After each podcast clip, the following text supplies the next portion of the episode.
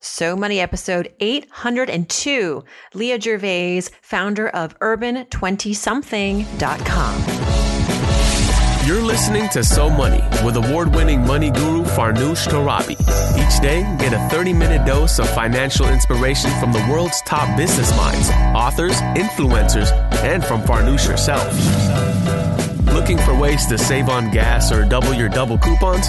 Sorry, you're in the wrong place. Seeking profound ways to live a richer, happier life. Welcome to So Money know when your side hustle deserves your fullest attention, and maybe it's time to give up your nine to five. Welcome to So Money, everybody. I'm your host, Farnoosh Torabi. Our guest today first arrived on this show last year, episode 602. She joined me for an Ask Farnoosh jam session 200 episodes ago. And at that time, she was a working professional in New York, sort of trying to figure out her life, uh, using a blog as a creative outlet. She had founded urban20something.com. Today, she's fully self employed, said bye bye to her desk job and is dedicating all of her focus to this site. How did Leah know she was ready to make the transition? How is she monetizing her platform? And what advice does she have for the rest of us if we're considering a side gig or uh, maybe we're in the midst of one? How do we make more of it? And by the way, Leah has a freebie for us. Just go to so moneypodcast.com. She wants to send you over to download a free case study that she's created for listeners on how to up level your side hustle and actually bring in some good cash. Go to so moneypodcast.com for that. But before you do, here's Leah Gervais. Leah Gervais, welcome to So Money. I'm so excited to bring you back on. You were on this show about a year and a half ago, straddling the nine to five and your side hustle. You've got some big news now to share that you're an entrepreneur. You are running urban20something.com full time. So proud of you. Welcome back. well, first of all, thank you so much, Farnoosh. That was so lovely. Um, I'm very excited to be here. Your show has been one of the original reasons that I'm, you know, standing here today. I have you to thank for inspiring me and teaching me, and it it it feels great. It, it feels pretty much, uh, you know, the way you think it would, and and even better when you reach a big goal like that and it comes true. It's can be even better than you could have anticipated. I'm so glad to hear this. You deserve all of it. Take us back Thank to you. your previous life. What catch us up a little bit. And for those who are listening for the first time, learning about you for the first time, where were you a year and a half ago? What were you doing? What inspired the side hustle of urban20something.com? Let's start there and then we'll talk about the transition and when you knew it was time to leave and how things are going today. Sure. So going back a little more than a year and a half ago, I started it about two and a half years ago. And I started it when I was going through a very confusing time. I mean, at the time it seemed so confusing, but you know, now looking back, I was like 22. So of course everything's confusing then, but, right. um, well, it was a little older, but yeah, I, I had gotten into law school. I was working as a paralegal on 42nd Street in Manhattan. I had gone through undergrad, assuming I was going to go to law school. That had always been my plan. And on literally the day that I had to tell the schools I had been admitted into which one I was going to accept because I had just kind of delayed and delayed and delayed, I realized that the answer wasn't going to be which one. It was going to be that I wasn't going to go at all. And that was a really it was really clear, but it was really scary still because I didn't know what else I was going to do. I had really planned on that for so long and I didn't really know what else I was interested in or how to even begin. And my job was at, in the legal field. So to sort of have that blank slate and not even know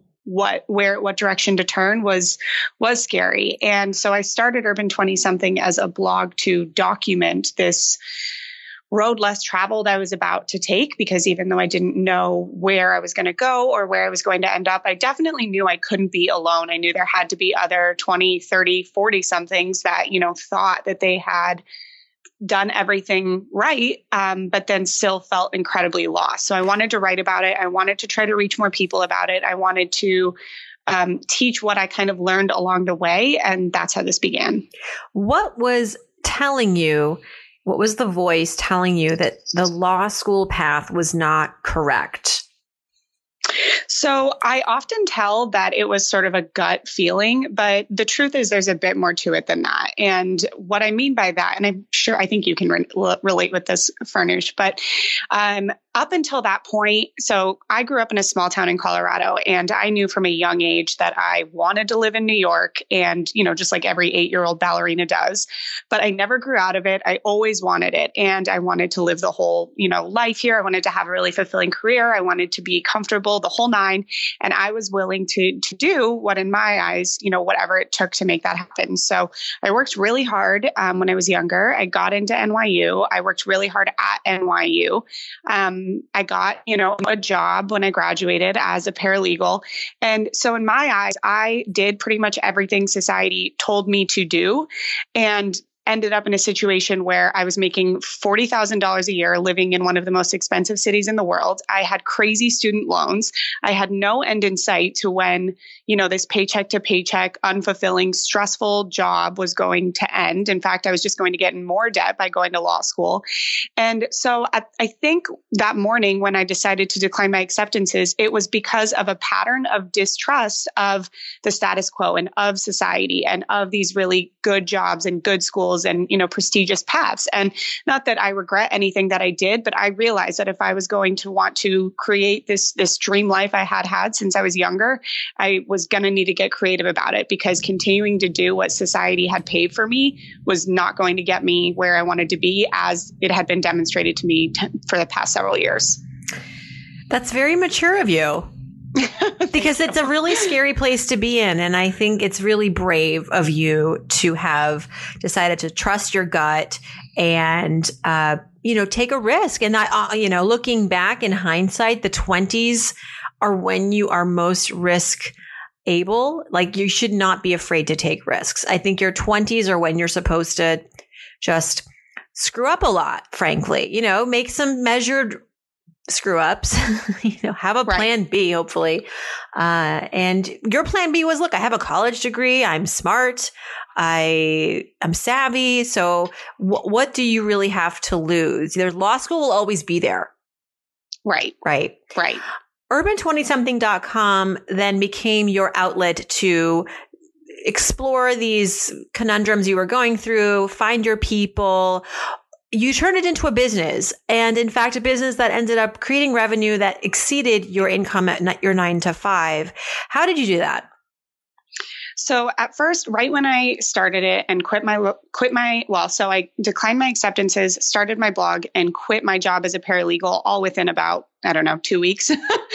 and um, I decided that because I was no longer going to work as a lawyer at the well for the foreseeable future, I was going to take this even further. I didn't see any point in working at a law firm, and I bought a one way ticket to Southeast Asia, and I traveled by myself for about four months. So at that time, Urban 20 something was me writing about traveling alone and managing to budget while I was traveling and learning how to freelance. And I was truly just sort of using it as a, as a diary of how I was, you know, figuring things out as I went in this completely new life that I had just stepped into. And so then I started learning that I could make money from freelancing um, because I was in Southeast Asia. I needed a little bit of money and learning how to do that. I started blogging about that and that picked up traction. And um, then about uh, well about four or five months into it when i was in southeast asia still i ended up getting a job at a wonderful nonprofit back in new york city but at, while i was living in bangkok. And so i started blogging about that. And then a lot of my readers reached out to me and they were sort of like how did how did you do that? Like how did you take a gap in your resume and still get a job? How did you apply for a job while you're in a different country? Um, you know while you don't really have any connections? And i was like oh you know maybe this could be useful. They're probably this this is totally aligned with my original goal of this blog, which was to empower people that wanted to explore options in their life. And so I made an e-course about how to apply for a job while you have a gap in your resume and or while you're traveling and stand out online in the sea of applications. And that was my first way that I really monetized my website and things just really took off from there. Wow. So, what's next for the site? You've now left your job. is it did you did you just do the math and you were like i'm making more now than my nine to five it's time to quit or were there was there more that you considered yeah. So about that was, I launched that course about a year ago. And that's when I started to see, you know, real income from it. Not, it wasn't quite as much as my nine to five, but when I started to break four figures around my nine to five is when I thought, oh, this could maybe be this could maybe be something like maybe this is more powerful than just the creative outlet I have been treating it. And so I promised myself at the end of 2017, almost a year ago now, that I would spend 2018 giving it my all, seeing if I could replace my income, seeing if it was actually going to make me money. And, you know, little did I know, six months later, I would have had several months of it exceeding my nine to five income. And I realized the how how much people wanted to learn what I had to teach, which is how to build businesses around your nine to five job, how to make extra income, how to not settle for these paycheck to paycheck jobs and lives that a lot of us have been funneled in through from society the way I had. And I, I, I felt, I don't know, I'm sure you read the book, The Big Leap by Gay Hendricks, but he talks about your zone of excellence, which is where people live in in jobs that they like but that's not necessarily your zone of genius and i feel like I needed to leap from excellence to try to genius. I know genius is kind of a big word, but that's the way I looked at it. zone of excellence to zone of genius. I'm writing that down. Speaking of books, what other resources, mentors did you tap? I know my 20s were. Uh, the reason I didn't probably fall on my face more than I did was because I had a I patchworked a lot of great mentorship, advice, books, resources, and I I really I think was proactive about that and I credit myself for that. But I also thank all the people who really gave me incredible, generous advice. And so got to ask you, like, what, who was your community and your support system during this phase and still? Yeah, so this is a. I'm really happy you asked me this question because I think it's important for people to just realize how important it is. And this was a really big pendulum swing for me. So when I was still um, when I was still a paralegal at my, you know, first job, when I started realizing that like life wasn't really as sweet as I thought it would be and that I was broke and that Manhattan was crazy expensive, um, I got really obsessed with the world of personal finance. And I read, you know, Rich Dad Poor Dad, um, The Millionaire Next Door, um, like all these really, really great classic books about how to manage your money better.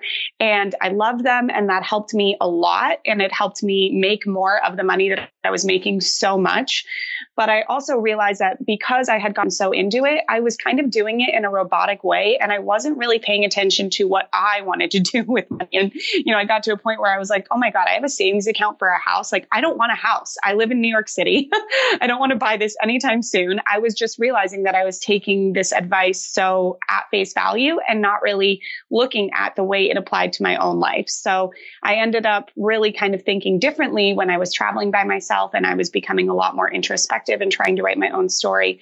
And that's when I got more into, um, the entrepreneurial mindset and books and podcasts in that kind of zone. That's when I found your podcast, um, as well as I love reading things like Marianne Williamson. I love reading Napoleon Hill, Wallace D. Wattles, um, everything, those books that really get sort of more big picture about what you can do with money instead of just frigidly how to save it. And I, I, I think that people can often fall on one end of the spectrum a bit too much. And I think the balance is really helpful. It's no coincidence when I meet thoughtful young people you, my brother, guests on this show, other millennials I meet through all my work and even just like on the street. Hey, Farnoosh, I listen to your podcast. And then we start talking. it happens once in a while. It's really great. Uh, it's no coincidence that all of you are well read, well read, mm. well resourced, curious people. And I think that's really special. I, I love meeting people like you of, of, all ages, but I find it particularly uh, just uh, impressive uh, when I when I when I see that happening in the younger generation. And I'm not, you know, I'm not saying this like as your grandmother. I'm like I'm like I'm like pretty close to the millennials. I'm on the cusp of Gen X and Gen Y. I don't think I was as uh, as a voracious of a consumer of information and inspiration in my 20s and i just think like wow if i had read a few more books where would i have gone but i'm so uh, it's it's just really um makes me happy. It just makes me really happy. And speaking of, you brought it up, personal finance and your passion mm-hmm. for this and your pursuit. Let's talk about your money philosophy. Let's go to the So Money sure. questions a little bit, Leah. You've been so fun to chat with. So, first question is What is your money philosophy? What's your money mantra? So, I believe that money is here to enable us to, you know, do whatever we want with it. And I think we all kind of know that and at face value, that makes a lot of sense. But what we can easily forget is that it requires really figuring out what it is that you do want to do. And so, like I, I you know, I gave the example before where I was saving all this money for a house until I realized I don't want a house. I'm like 23. I don't want to own any, you know, piece of real estate anytime soon. So I think that in, in our, um, I don't know, especially like in, in, in, cities where everyone's really competitive and, you know, type A wanting to work, work, work, you just kind of think of your finances as a very robotic thing and don't even take the time to assess what you're really wanting to do with them. And that's where the personal finance thing can be kind of ironic because in some of the traditional personal finance advice or books or, you know, I grew up, my, my father was an accountant. He was a CPA. Um, there a lot of it actually has nothing personal about it at all. It's very much like this is what you should do. This is the percentage you should save. This is you know what kind of things you should invest in. And it doesn't really take into consideration what you want out of it. So i think it requires a lot more uh, reflection than this traditional advice allows. Yeah um, when you were growing up you mentioned mm-hmm. your father was an accountant. What was your foray into the world of finance? Did your were your parents the type to really like have conversations with you about it? Is there a moment, a memory that you have that continues to stay with you that was very much like your a, a way that you learned about money or had a, a realization about money? Yeah. So uh, my father was, I kind of had a really interesting and I guess really lucky combination. And I grew up with money because my father was a CPA. So we very, were, were very much financially literate. And, you know, we were gave, uh, we, we had books that we read often and things like that. And we did talk about money in a very uh, responsible and, you know, financial planning way. Um, and my father started his own CPA firm. So he also was an entrepreneur and he also took incredible risks to get to that position and to make that happen. So uh, when he was raising us when we were younger, he was very much teaching us more about saving and investing and um, the sort of just dollars and cents behind money. And I was stunned when I called him to tell him that I was, you know, going to go to Southeast Asia and I was also starting a website and I wasn't going to go to, you know, some of the best law schools in the country that I had been accepted to. And he just totally got it, didn't miss a beat, you know, didn't think anything about like having, maybe I should have gone to law school or maybe I should be saving my money. He completely understood how important risks were and that money is there to fulfill whatever you want out of it. And that's exactly what I was doing. So that really freed me because, like I said, I was so, um, just engulfed in the rigidness of it that I forgot that it's not supposed to be a stress. It's not supposed to be something that feels separate from our goals. It's supposed to completely enable them and really excite you. Mm. What would you describe as your so money moment, Leah, like a moment where you really felt, and, and perhaps it is when you left your nine to five to pursue urban 20 something fully full time. But did you have like loans that you paid off, your so money moment, loans that you paid off, or something that you bought that you really saved up for? I think the biggest moment, it's probably not as climatic as I wish I had or as maybe people would want, but I think the, the most unreal moment for me was when I saw that, you know, one month I had like, uh, in one month I made more than my nine to five, and in the next month I doubled it around my nine to five job. And I just remember thinking, wow, like I really unlocked pow- the power of the side hustle. That's really how I felt. I felt like I had gotten, you know, I had gone all the way with what a side hustle is supposed to be about. I had figured it out and it just felt like incredible. And what did you do with the money? I'm just trying to imagine, like, I remember having side hustles in my 20s and also, you know, you know, uh, there was a year or two that I was making side hustle money that equated to my salary at work. And I, um, I was elated. I, I, don't remember. I think I invested more. I paid off my student loans. I uh, bought some nicer stuff. I went on some vacations, and it was uh, it was amazing. So, what what did you do? Yeah. what are so, you doing? I've been a bit of a combination like that. I mean, I you know really seeing this side hustle and the growth of my website not as just a, a, flux in my income, but as the way to recreate that, not even recreate, to create that life in New York I had chased since, you know, I was 16 or 8 or whatever way you want to look at it. So I enjoy New York more now. I live in a nicer apartment now. I'm able to uh, treat my friends and family a little bit better when, you know, around the city, if, if it's on the weekends or if someone's visiting or something like that.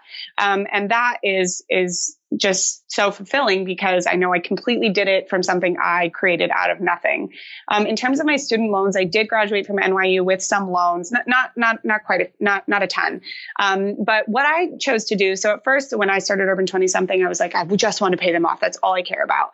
And then when I started seeing how much it was growing, and I was thinking about leaving my day job, I was more concerned with making sure that I was growing in revenue every single month around my day job than necessarily having a savings account just sitting there. So I paid off almost all my student loans except one small one. And what I chose to do with that instead is refinance it to, I think it's at like a 2.4% interest rate. It's extremely inexpensive. And with, instead of paying it off, um, I reinvested into Urban 20 something to help it grow more, to help with, you know, getting a better website, to help with managing all the work because it is a lot just for me to do.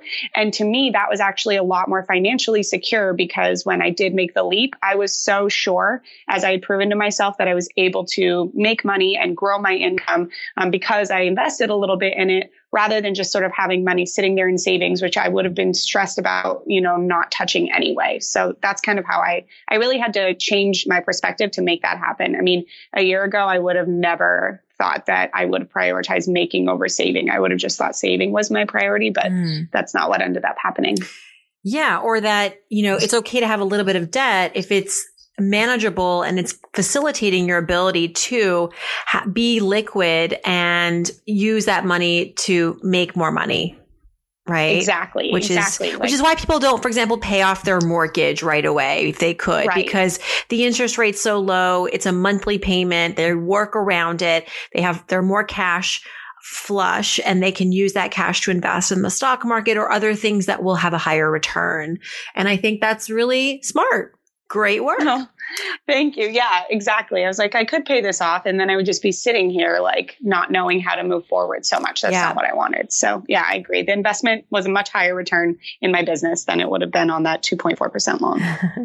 so, it's Halloween, October 31st. And uh, for much of the month, I've been asking guests, as it is uh, something that we've, uh, we've been doing this fun question with our uh, brand partner and sponsor Chase Slate, we uh, wanted to ask guests. It's Halloween. It's a scary month, you know, mm-hmm. not really, but spooky. Uh, what has been your scariest money moment? Um, oh, my scariest money moment. Let's see. I've had I've had some some close calls.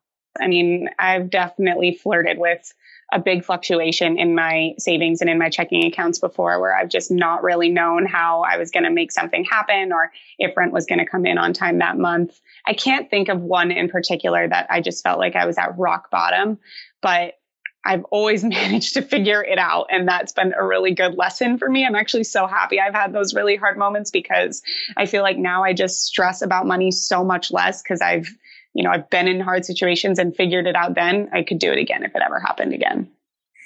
That's good. You've you've flexed that muscle.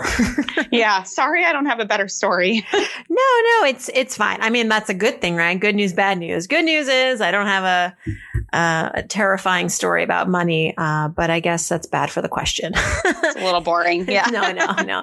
Uh, you've been so helpful. This is really good stuff. And I think you're helping a lot of listeners as we go along. Tell us about a money habit that you practice, Leah, that really helps you keep your focus on, you know, the money ball and just, you know, keep your money where you feel like it needs to be and where it needs to stay growing. Yeah. Um, so even though I did switch around sort of my saving habits as I made the transition, one thing that I've always, always done is kept three, at least three, at times I've had much more, but at least three um, like online savings accounts. And I automatically pull from my checking every single week in all three of them. And they all three are saving for different things. And it's not so much a habit because I don't have to actively do it, but just having that, you know, knowing that that's happening in the back of your head at all times, I think is so gives you it gives me so much peace of mind because especially if you are growing a business and you are spending money in different ways and you know making money in different ways. And sometimes things can feel like they're changing really quickly. And knowing that you have that little bit automatically set aside every week is so grounding and can really just make you remember that you do have you do have this habit you do have this flow you do have this system you are on top of it you're just going through a change and that's usually exciting if you can let it be. What are the three things that you're saving for? How, what are these accounts supporting? Um, my wedding and uh, my awesome. Uh, Congrats! I didn't know you were engaged. Congratulations. Thank you. Yeah, I just got engaged about uh, three months ago. Thank you. And getting married in New York is not cheap. I don't know if you got married here. No, that's why we didn't get married in New York. it's not pretty. um, so I save for my wedding. I have an investment um, or, you know, investment slash um, Roth IRA fund that I save a little bit toward. And at the end of, you know, at April 15th of every month, I empty it and invest it in my um, in my Roth IRA and in addition to whatever cash I might have on hand that could fill in the gap to max out the 5500 sometimes I have enough saved sometimes I don't but I do whatever I can that's in that account at that time and then I just have a general savings. I love that you're compartmentalizing your wedding. I think we could do a whole entire episode on how Leah is paying for her wedding. um, all I will say is uh, that I wish you the best of luck and enjoy it. Enjoy every second of that day and remember you're getting married not weddinged. I will say that, that is a good point. It's just the beginning. too. Um, are you ready for some So Money fill in the blanks? I'd love to. Okay, cool. All right. So first thing, if I won the lottery tomorrow, a hundred million bucks, the first thing I would do is a hundred million bucks. I would buy my mom a dream home or second home or whatever kind of home she wanted. And then I would uh, probably donate most of the rest and then also pay for the rest of my wedding.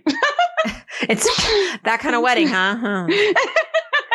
it would be if I won a hundred. I'm going to expect an invitation at that point if you're spending if you're dropping that much money on a wedding. Um, all right. One thing I spend my money on that makes my life easier or better is a luxury gym worth every penny. You use it. I do every day, and right. I don't, you know, dread going to it because it's actually a nice place to be. That's that's good. That's right. It's you know, I had a thought the other day that uh, the gyms, the standard gyms that are like you know, you get your uh, stairmaster and your treadmill. I feel like they're losing their luster. People are really into taking classes and private classes and um, or online. You know, you can work out online now. I do streaming classes online on my laptop when I can't hit hit the mm. gym. So I, I wonder what the appeal is now for like the big old gym. But you obviously are a fan. Well, I, the I, you know, five out of the seven days I do classes, so I, ah, I get the class. Yeah, makes sense. sense. All right. Okay, one thing I wish I had learned about money growing up is, um, that you can always make more of it. There's more than enough of it, and it's more important to learn how to make more than to save more. I agree with that. I didn't know that in my 20s. So you are way ahead of me on that on that mentality. Thank you. I still it's it's a bit of a controversial thing to say in some in some circles, but I think um in my life that's been the case and I know that there is definitely a movement towards that mindset shift. Uh, all right. When I donate, I like to give to blank because um, I guess the tie would be causes toward justice reform uh, or w- just women women's empowerment and women mm-hmm. in business. I love that because yeah. um, I think justice reform. I think everyone deserves a second chance, and it's hugely flawed in our country. Could do a whole thing on that, and women in business because um, I think it's pretty obvious. It's changed my life, and yeah. I think it could change many others. It's that lawyer in you, the justice reform, maybe would you ever go? Do you think you think law, law, legal life law is just way? It's like a thing of the past. It's no longer it, a thing in the future. It is. It's like the career that was over by the time I was twenty one. that was all I. I'm so glad you. So many people go to law school because they think that's what they're supposed to do, and what an expensive yeah. mistake to make. You know. No kidding. No oh. kidding. All right. And last but not least, I'm Leah Gervais. I'm so money because um, Uh, oh, geez, I should have had something thought about this better. Um, I'm Leah Gervais, and I'm so money because uh, I no longer stress about money, and you shouldn't either. You can do this. You can do whatever you set your mind to. You got this, people. Leah says so. Leah, it's so nice to catch up with you. Really, I'm I'm blown away. I'm really impressed. I'm proud. I'm also really impressed with the the accomplishments you've made in a relatively short period of time. You're, um, you go after it, girl. I love it. And we really appreciate you sharing your wisdom with us. Good luck to you and stay in touch. Thanks so, so much, Farnoosh. It was lovely speaking with you as well. And thanks for everything you do. Thanks so much to Leah for stopping by. Her website again is urban20something.com. That's urban20something.com.